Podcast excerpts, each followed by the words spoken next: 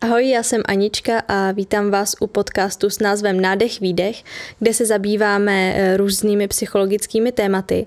Dnešního, dnešním hostem je Radka Kůřilová. Ahoj. Ahoj. Radka je psycholožka se zaměřením na děti a lektorka a manažerka projektů pro školy. Ty taky pracuješ pro organizaci Replak Me.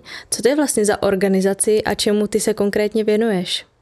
My jsme nezisková organizace, která se věnuje digitálnímu wellbeingu. Tedy jak používáme ty technologie, aby nám s tím bylo dobře, aby jsme v tom bylo v rovnováze a jak se říká, dobrý sluha, nešpatný pán, tak aby byl to ten dobrý sluha.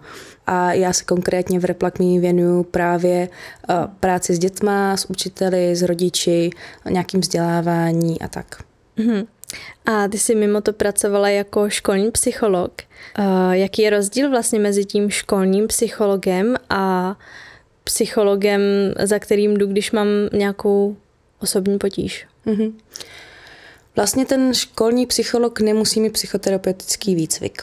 Ten psycholog klas, klasický, když to takhle řeknu bokem, tak buď to může být klinický psycholog, který má nějaký zase atestaci ve zdravotnictví, takže má zase jiný vzdělávání a ten psycholog eh, psychoterapeut, za kterým bys šla jako mimo, eh, tak většinou má ten psychoterapeutický výcvik, což nějakých 5-6 let záleží. Hmm záleží na směru.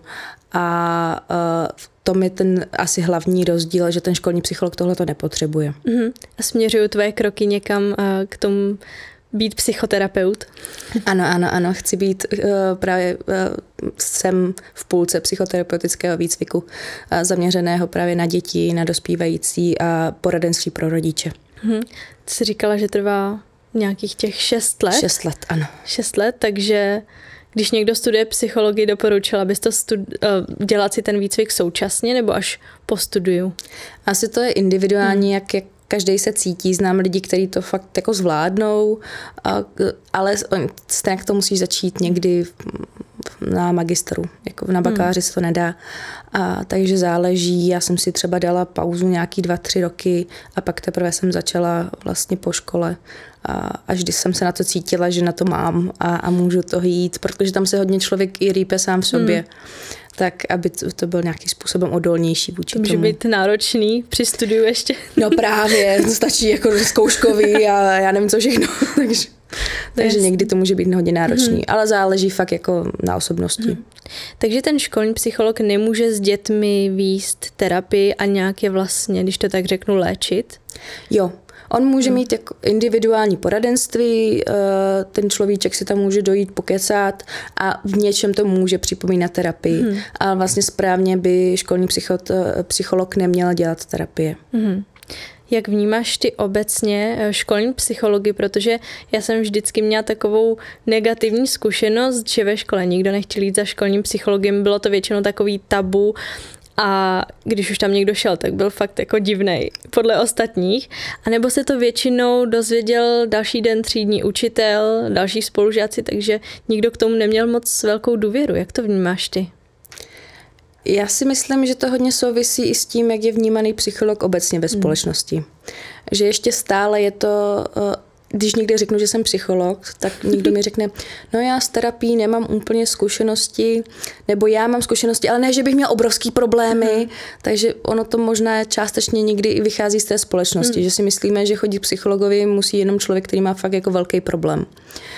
Ale můžu říct, um, srovnání ve škole, kde byl zavedený školní psycholog a srovnání ve škole, kde jsem ho zaváděla já, tu pozici, a je to fakt velký rozdíl v tom přístupu, že uh, jednak to záleží i na, na osobnosti toho školního psychologa. Většinou tam často chodí i lidi těsně po škole, takže jsou chudáci takový, jako, že se musí zorientovat, co se děje a teďka mám na sobě jako pozornost všech ostatních a trošku ten školní psycholog je takový mimozemšťan hmm. ve škole, protože nepatří ani mezi pedagogy a nepatří mezi ani děti a, a velmi často straní uh, dětem hmm. a um, pedagogové ho pak úplně nemají rádi. Někdy mají pedagogové pocit, že donáší do, v, vedení a tak na ně. Takže ten školní psycholog tam má jako těžký hmm. úděl v tomhletom.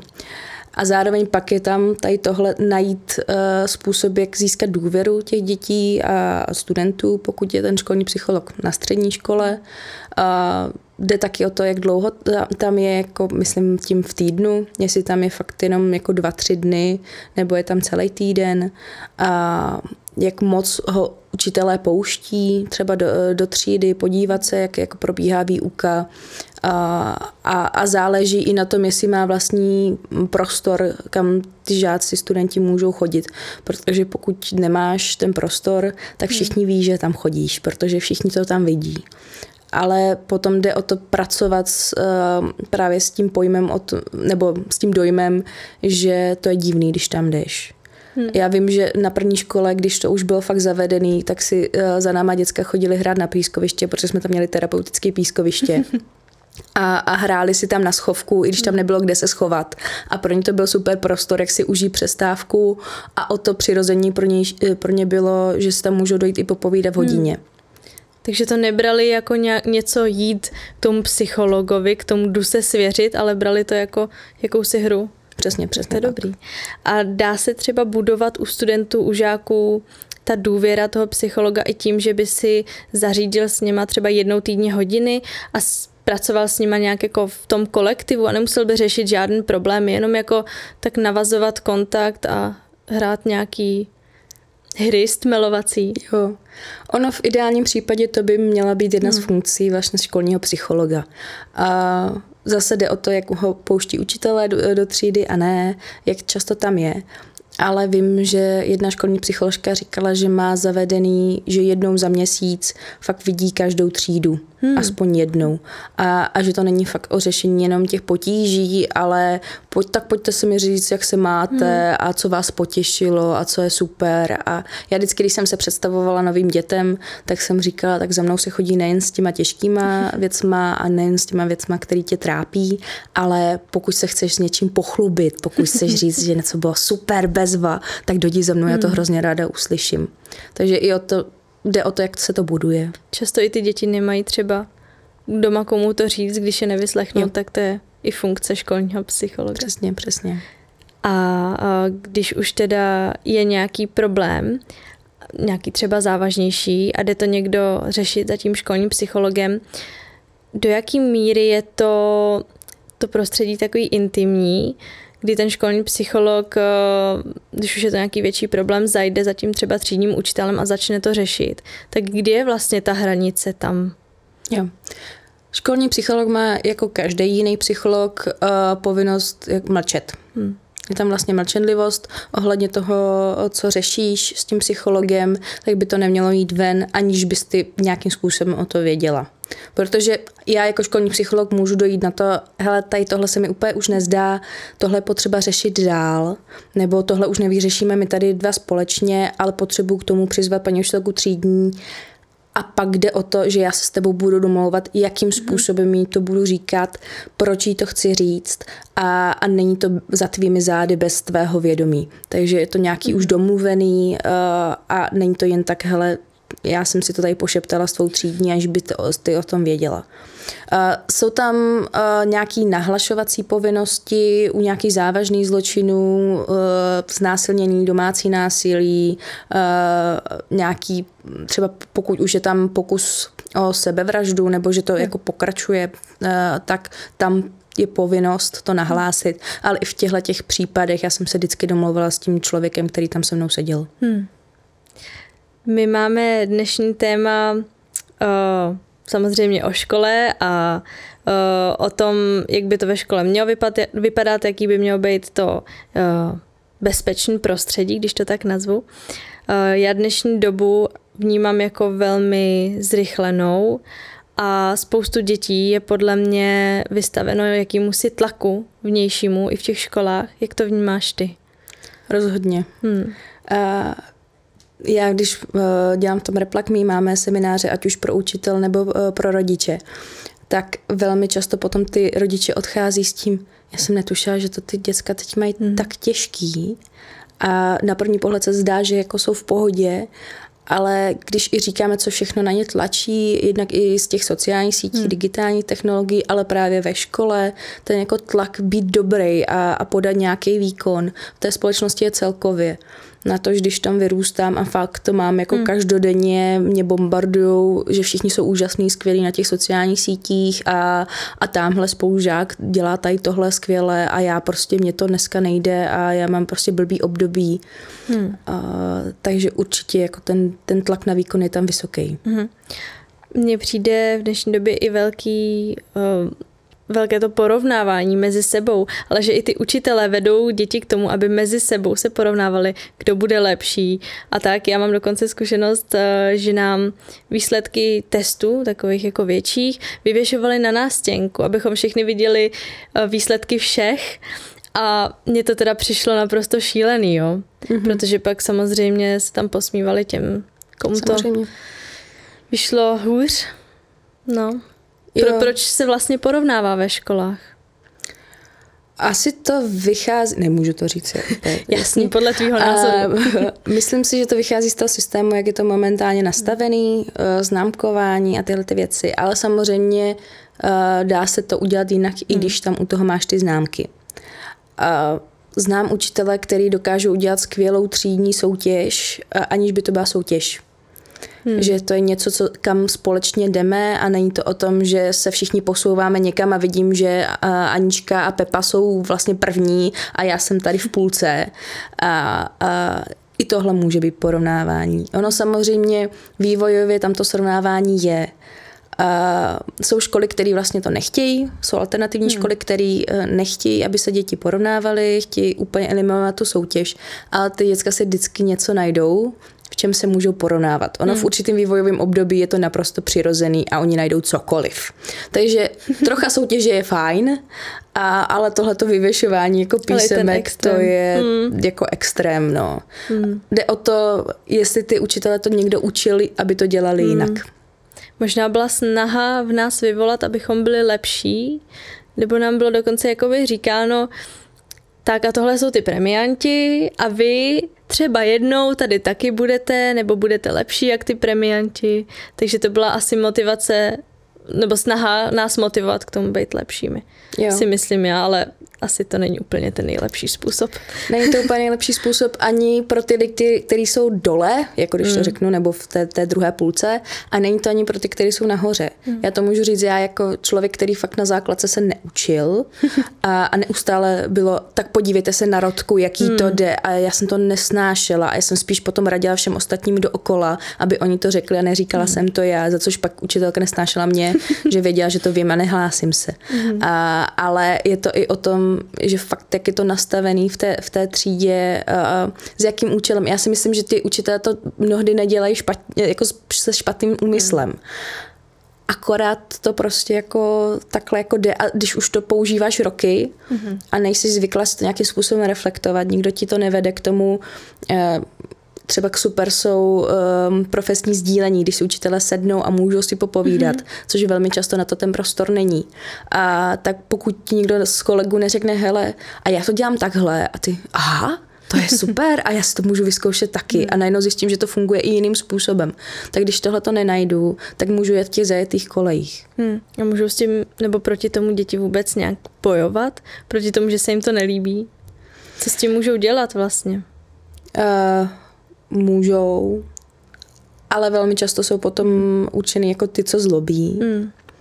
A, a fakt to záleží na osobnosti toho učitele. Protože uč, uh, učitel, u kterého si to můžou dovolit, to slyší a tohle to prostě až tak nebude. Mm. Uh, učitel, u kterého si to nemůžou dovolit, tohle to nikdy slyšet nebude. Mm. Takže to myslím si, že to hodně závisí na osobnosti učitele a my, myslím si, že, a možná to dokáže sama říct, že moc dobře zvěděla, u kterého učitele si můžeš co hmm. dovolit. To je pravda. No ale tohle to všechno, ta dokonalost vede k tomu, že ty děti vlastně se bojí udělat chybu, protože chyba je v dnešní době chápána jako něco špatného, jako nějaký selhání. I když se říká, jako chybama se člověk učí, tak podle mě to většinou tak jako ty učitelé nemyslej tak, jak to řeknou, že jo. Jo. Hmm. Teďka vydávám v posledních letech, jak docela jako pendluju hmm. mezi školama v rámci Replakmí, tak se čím dál tím víc častěji objevuje ve třídách taková ta postavička ahoj, já jsem chyba a k hmm. čemu jsem dobrá. A takže čím dál tím víc se o tom mluví. a snaží se s tím ti učitelé něco dělat. Hmm. Ono samozřejmě ve chvíli, kdy máš systém, kdy musíš známkovat, hmm. a protože to momentálně takhle je. A pokud celá tvoje škola se ne, eh, nezepře a neřekne, hele, tohle se nám nelíbí a nezačne uh, žádat o nějaký výjimky, tak bude, prostě těmhle ten systém bude muset hmm. tam fungovat. Takže nějakým způsobem těch tomu tlačí to okolí. A, a zároveň máme takový jako trošku nešvar všímat si toho, co nejde obecně. Hmm. Jo, zkus si i říct, jako když se ti něco povedlo, jak dlouho se schválila mm-hmm.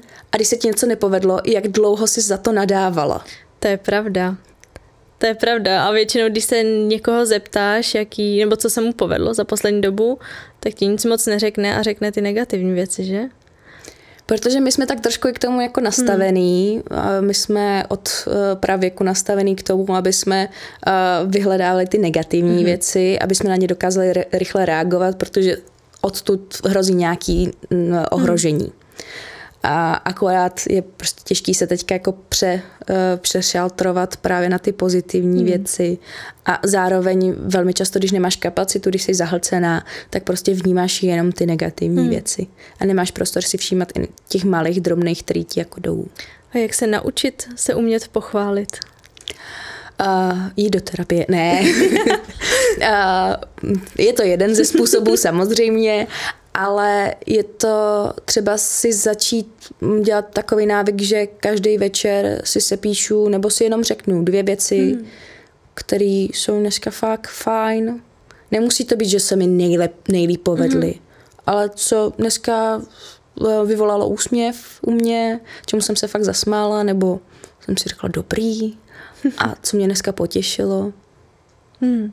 Začít u těchto těch malých věcí. U maličkosti a když to nejde, tak zkusit pak třeba tu terapii, když se nedaří najít nic a nevěřím si třeba, jo. podceňuji se. Jo, ale může, k tomu může pomoct i právě třeba učitel v rámci hmm. třídnických hodin.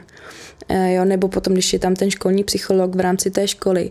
A my děláme třeba takovou uh, aktivitu, že si uh, žáci dávají na záda papírek nalepí mm. a ostatní jim tam musí psát něco pozitivního, co si na nich mm. váží, co je něco jako fakt super.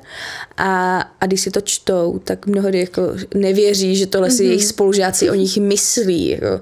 Myslí, že všichni si myslí, že jsem to ani blbec a najednou tam čtu, že jako fakt mi jde tady tohle, tohle, že mi někdo obdivuje. Mm. Takže se to dá udělat i tady přes tyhle ty třeba aktivity. To jsme taky měli na základce, bylo to strašně hezký a vždycky mě to moc potěšilo. Nebo vždycky jsme si psali lístečky k narozeninám. To bylo takový jo. hezký, že aspoň jednou za rok eh, tě někdo pochválí z těch spolužáků, protože to se nestávalo většinou mezi těma dětma. A takže tohle je něco, co hmm. propagujeme i, aby to učitelé dělali a my to děláme s učitelama na, na jejich jo. školení hmm. a všichni roztajou.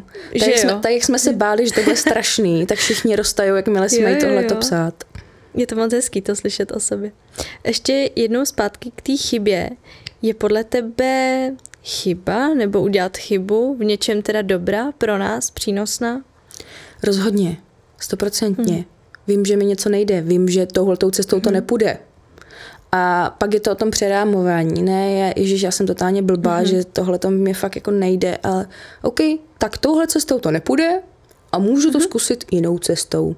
Hmm. A, a můžu se, jak se říká, že se člověk učí ze svých chyb. Hmm. Že to vlastně je to, že aha, já přece nejsem neomylná. Hmm. Chodíme do školy od toho, aby jsme se učili. Takže je přirozený, že tam ty chyby dělat budeme. Protože hmm. nikdo jako nespadl, tak teď mi jako jde všechno no, úplně totálně. Hmm. A I ti největší šprti jako se to musí naučit. A když řeknu šprti v úvozovkách. Ale de fakt o to, že já se tímhle tím vlastně učím a posouvám se a je to součástí té cesty. Hmm. Já koukám, aha, tak tady je slepá ulička, tak se vrátím zpátky na to rozcestí a zkusím nějakou hmm. jinou. A jde o to, to přerámovat, hmm. ale jde o toto přerámovat celkově ve společnosti, protože mnohdy se ty chyby neodpouští hmm. a, a velmi často se zdůrazňují víc ty nedostatky, než právě ty, ty pozitiva. Hmm. A, a hlavně si myslím, nevím, jak je to v jiných kulturách, ale v české kultuře se za něco pochválit to jako, mm-hmm. to mhm. se nedělá, to se neodpouští, si říct, že jsem dobrá. Jsi trošku namyšlená, ne? To je pravda. to často slýcháme taky to srovnání českých dětí a amerických, když se českých zeptáte, na co jsou pišní, nebo jako co se jim teď povedlo, tak většinou jako nic moc neřeknu a ty americký se vychválí až do nebes, no. že jo? No.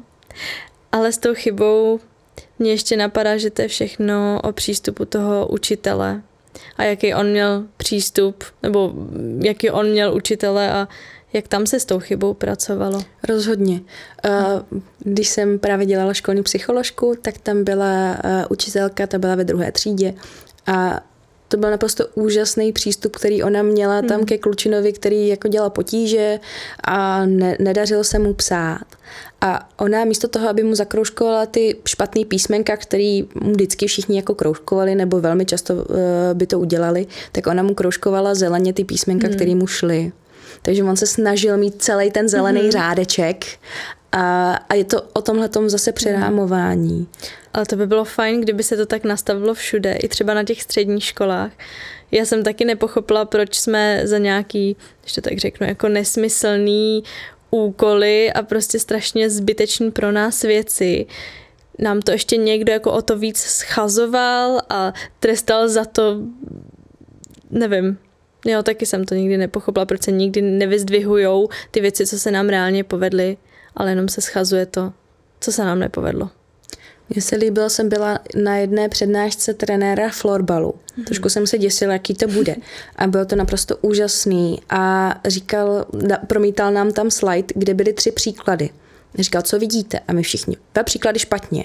Ne, je, je tam jeden dobře. Nebo tak nějak to mm-hmm. bylo. Jakože, nebo dva příklady byly dobře a jeden byl špatně. Ale všichni jsme se zaměřili na ty špatný. Mm. A on říkal, ale je to o tom vnímat toho, to dobrý. Samozřejmě. Mm můžu pak říct, potřebuji se zlepšit v tom a tom, ale potřebuju tam i pochválit, co je tam dobrý. A my to říkáme i e, na webinářích, seminářích pro rodiče, ale i pro ty učitele, hmm. že je velmi jednoduchý vychytávat ty věci, které nejdou. Ale pokud si začneme všímat těch chyb, e, těch věcí, které jdou, nejen, nejenom těch hmm. chyb, tak najednou to dítě může úplně otočit jinak. Hmm. Ale je to i sama pro sebe si fakt jako říct, tak vychytávat, tak dneska mi to šlo tohle. To určitě jak žáky když to beru z pohledu pedagoga, nezahlcovat informacemi a naopak, naopak jim pomoct ty informace nějak utřizovat a trochu i mazat ty nepotřebný. Jasně. Já si myslím, že tam je potíž jednak eh, v rámcově vzdělávacím programům, eh, kdy se, jsou zahlcováni ti učitele, že tohle všechno hmm. musí nadspat těm žákům a studentům do hlavy. A, takže ono to trošku je systémově a teďka hmm. probíhá revize a uvidíme, jak to dopadne. To a uvidíme, jak to dopadne a už se celkově mluví hmm. o tom, že nejde jenom o ty znalosti, ale jsou tam i ty dovednosti. Znalosti jsou samozřejmě dobrý, jsou super, hmm. ale potřebujeme to vyvážit hmm. s těma dovednostma. Takže tohle si myslím, že je velká část, která, když se na toho učitele tlačí, že musí mít konkrétní výstupy, tak pak hmm. ten učitel spíš bude tlačit, pokud tam není dobrý eh, prostředí v rámci eh, toho pedagogického hmm. sboru, v rámci vedení školy, tak vlastně se bude tlačit na to, abych já co nejvíc předvedla. Jo. Protože zase na, mě, na mě můžou tlačit i rodiče, že tam přece jsou nějaký známky a ve vedlejší třídě jedou daleko rychleji než vy, co, jak je to možný. Takže ono ten hmm. tlak je tam obrovský jako ze všech stran. Tak jenom abych, že Jasný. to není čistě vina jenom, jenom toho učitele. Ale pak si myslím, že jde o to, na ten způsob toho předání. Řešilo se to v době, kdy eh, všichni šli do onlineu, do online výuky jak nezahlcovat ty, ty děti. Viděla jsem na to i super hmm. přednášku, kdy to tam jako pěkně popisovali a ono stačí někdy si i nakreslit myšlenkovou mapu nebo fakt to jako zpřehlednit a, a už hmm. tohle může být způsob, jak, jak se v tom najít nějaký řád, a, ale je potřeba to naučit. Hmm. Mně často přijde i po tom onlineu, že ty učitelé nezahlcují nejenom informacema, ale taky všema možnýma úkolama. Já mám ségru teď v sedmý třídě a ta je teda zahlcená jako neskutečným způsobem, že učitelé si, nechci to na ně svádět samozřejmě, ale tak nějak si trošku navykli z toho onlineu, že když se něco nedodělá, no tak se to mm, probere nebo udělají si to doma děti, jak to bylo online a teď je to vlastně úplně stejný. No, tak udělejte si to doma, udělejte se, jestli to najdete, všechno zase online. A jako přijde mi to neskutečný, že ty děti jdou na víkend a mají jako nevím, z každého předmětu jako úkol, to je neskutečný. Jo. Ale to už je potom zase o práci právě toho vedení hmm. a ostatních učitelů, když si chodí navzájem na hospitace a takhle, tak můžou říct, hele, jak to, že najednou máš neustále úkoly? To, to přece není hmm. normální, aby, no. aby ty děcka neustále něco dopisovaly. Hmm asi to nestíháš, potřeba něco seškrtat, nebo se o tom můžeme pobavit, hmm. když to řeknu, s holkama v kabinetě.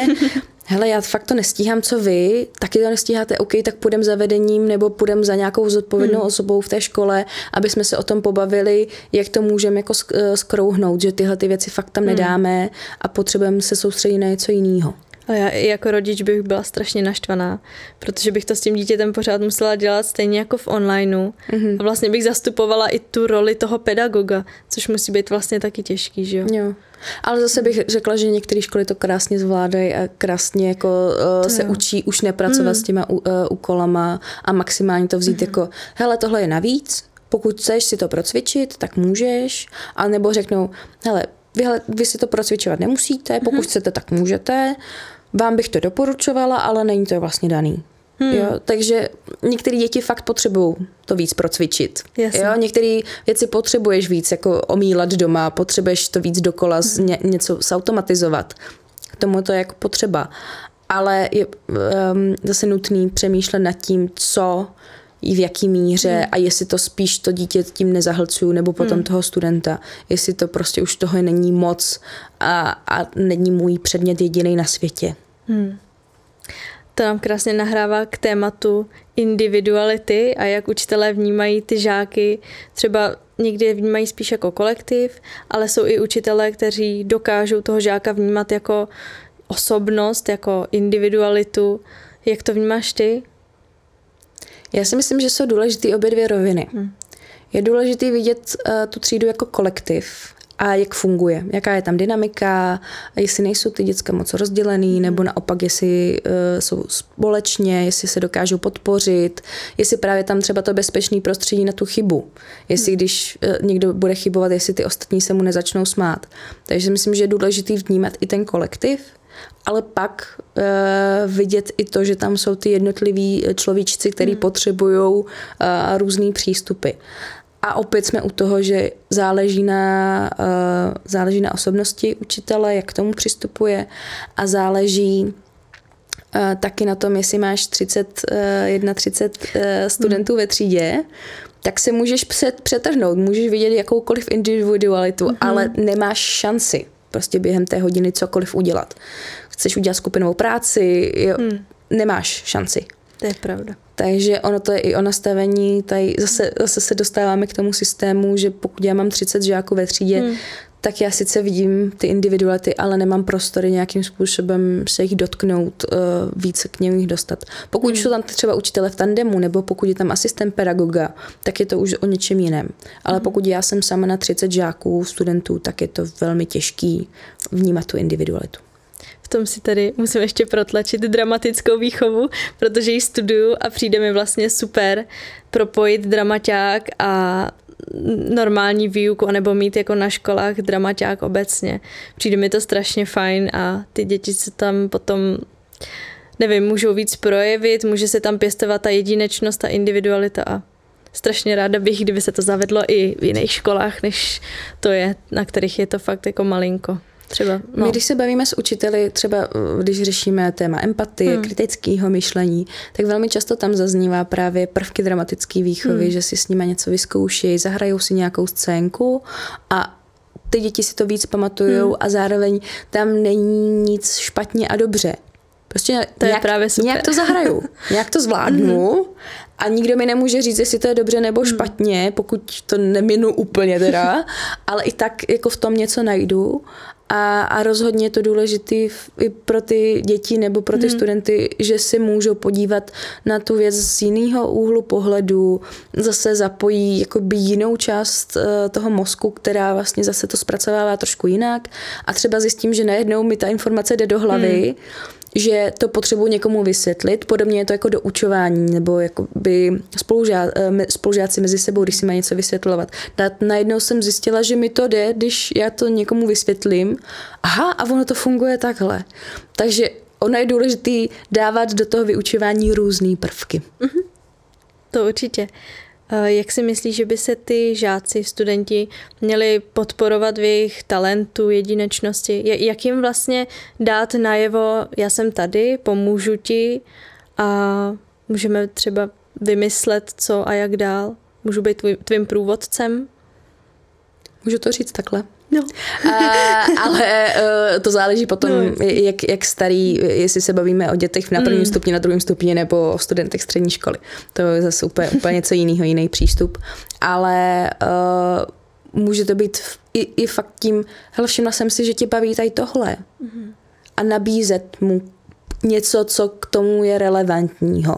Mm. Uh, ale jde o to uh, bavit se s tím člověkem fakt na rovinu, že vnímám, že ti jde tohle, nebo že tě to baví.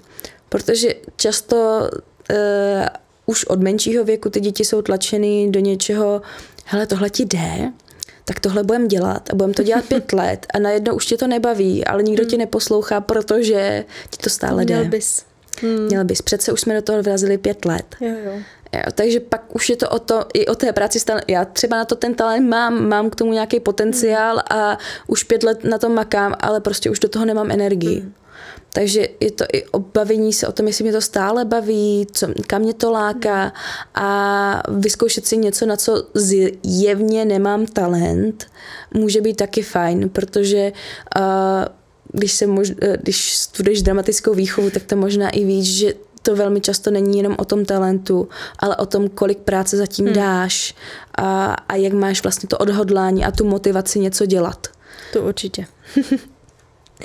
Tam to vlastně, bych řekla, ani není o talentu, ale přesně jak říkáš, no. Je to hlavně o té energii a motivaci to dělat. Um, jak by podle tebe mělo vypadat bezpečný prostředí ve třídě? Nebo co si pod tím mám představit?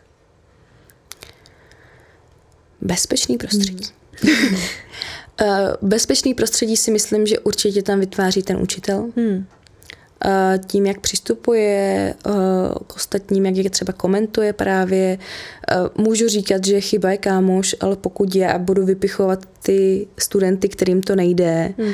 tak to je sice hezký, že tady jako něco říkážu, ale, ale do toho piju víno. Já. Takže ono hodně záleží fakt na, od té osobnosti toho učitele, a, a pak jde o to, um, o té práci s tím kolektivem. Právě, aby se znali, aby vnímali, jak uh, jeden reaguje na stejnou situaci jinak, uh, aby se vnímali i sami mezi sebou jako ty individua, ale zároveň uh, individuality. Individua.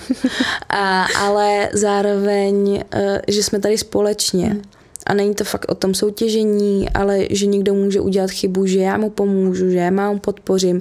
Ano, někdo se chvíli může rozčilovat. Že takovéhle přijímání a hmm. myslím si, že to tam hodně tvoří fakt ti dospělí a hlavně u těch menších. Ale i u těch starších, u těch starších už je to potom víc o té diskuzi, mm. o zapojení těch žáků nebo studentů do dění školy protože když jsme se tady bavili o tom zahlcení, tak on to zahlcení může být vytvářet obrovský stres. A ono se zjišťuje z různých výzkumů, že pokud uh, máš pocit, že máš něco ve svých rukou, tak ten stres prožíváš daleko míň. A tím pádem, když my zapojíme ty studenty, že budou něco dělat, vytvářet, můžou vlastně mluvit do chodu školy, co se tam bude dít, protože je to její škola, Hmm. Oni jsou tam velká součást, takže je důležitý, eh, aby mohli o něčem rozhodovat. Samozřejmě nemůžou rozhodovat úplně o všem, jsou tady nějaké limity, ale prostě v rámci těch možností, které tam jsou, hmm. aby mohli uh, říct, tohle se nám nelíbí, tohle se nám líbí, máme takovýhle nápady a zapojit je právě do toho nějaký, nějaké realizace, tak to může být i to, že já si vlastně vyzkouším, že mi něco jde nebo nejde, zároveň si vyzkouším ty limity, vyzkouším si nějakou zodpovědnost, mám něco v ruce, Není to jenom, že dělám hmm. něco, jako, že všichni se na mě hrnou a já vlastně nemůžu dělat absolutně nic, takže dokážu pracovat s tím stresem líp. A zároveň vím, že fakt můžu si něco vyzkoušet, aniž by mě někoho seřval, hmm. že jsem tohle to udělala blbě. A zase se, jsme, zase, jsme u toho bezpečného prostředí. Hmm. A co když vnímám, že to bezpečné prostředí nemám v té škole? můžu za tím psychologem, když vlastně celý to prostředí vnímám tak nějak negativně? Jo. Uh, ten psycholog je tam občas fakt jako ten mimozemšťan, který je takový jako zvláštní v tom systému, uh, takže může to být ten psycholog. Hmm ale ani k tomu psychologovi nemusíš mít uh, důvěru. Ono záleží, naj, najít si někoho na té škole, kom, komu se svěřit, komu to jako můžu říct. On to fakt bylo, že nemusí být školní psycholog, protože přece jenom i psychologové jsme lidi a, a občas někomu můžeme být nesympatičtí. I to se stává. I to se stává, uh, i těm lepším z nás, ale uh, de fakt o to, že nemusím mi být sympatická psycholožka, psycholog, ale třeba moje třídní je super, nebo moje angličtinářka je úplně bezva. A v tu chvíli za ní můžu třeba zajít. Hmm. Tak doufám, že všichni po tomhle poslechnutí budou mít super bezpečný prostředí ve třídě. Já tak je to takové, takové přání. Tak je to přání. Je, je to o tom, aby ty dospělí pustili i ty hmm. studenty k něčemu a, a zároveň, aby i ty dospělí si nekladili za to, že oni hmm. musí být dokonalí a úžasný, protože někdy ty učitelé mají ten tlak, hmm. že musí být naprosto dokonalí a nemůžou udělat chybu, protože jsou ti učitelé, kteří něco mají předávat. Právě. Nikdo z nás není dokonalý, přesně, ani přesně učitele. Já ti moc děkuji za tvůj čas, že jsi k nám dorazila a přeju ti hodně úspěchů v osobním i profesním životě. Děkuju. A já moc děkuji za pozvání a byl to hrozně fajn pokec.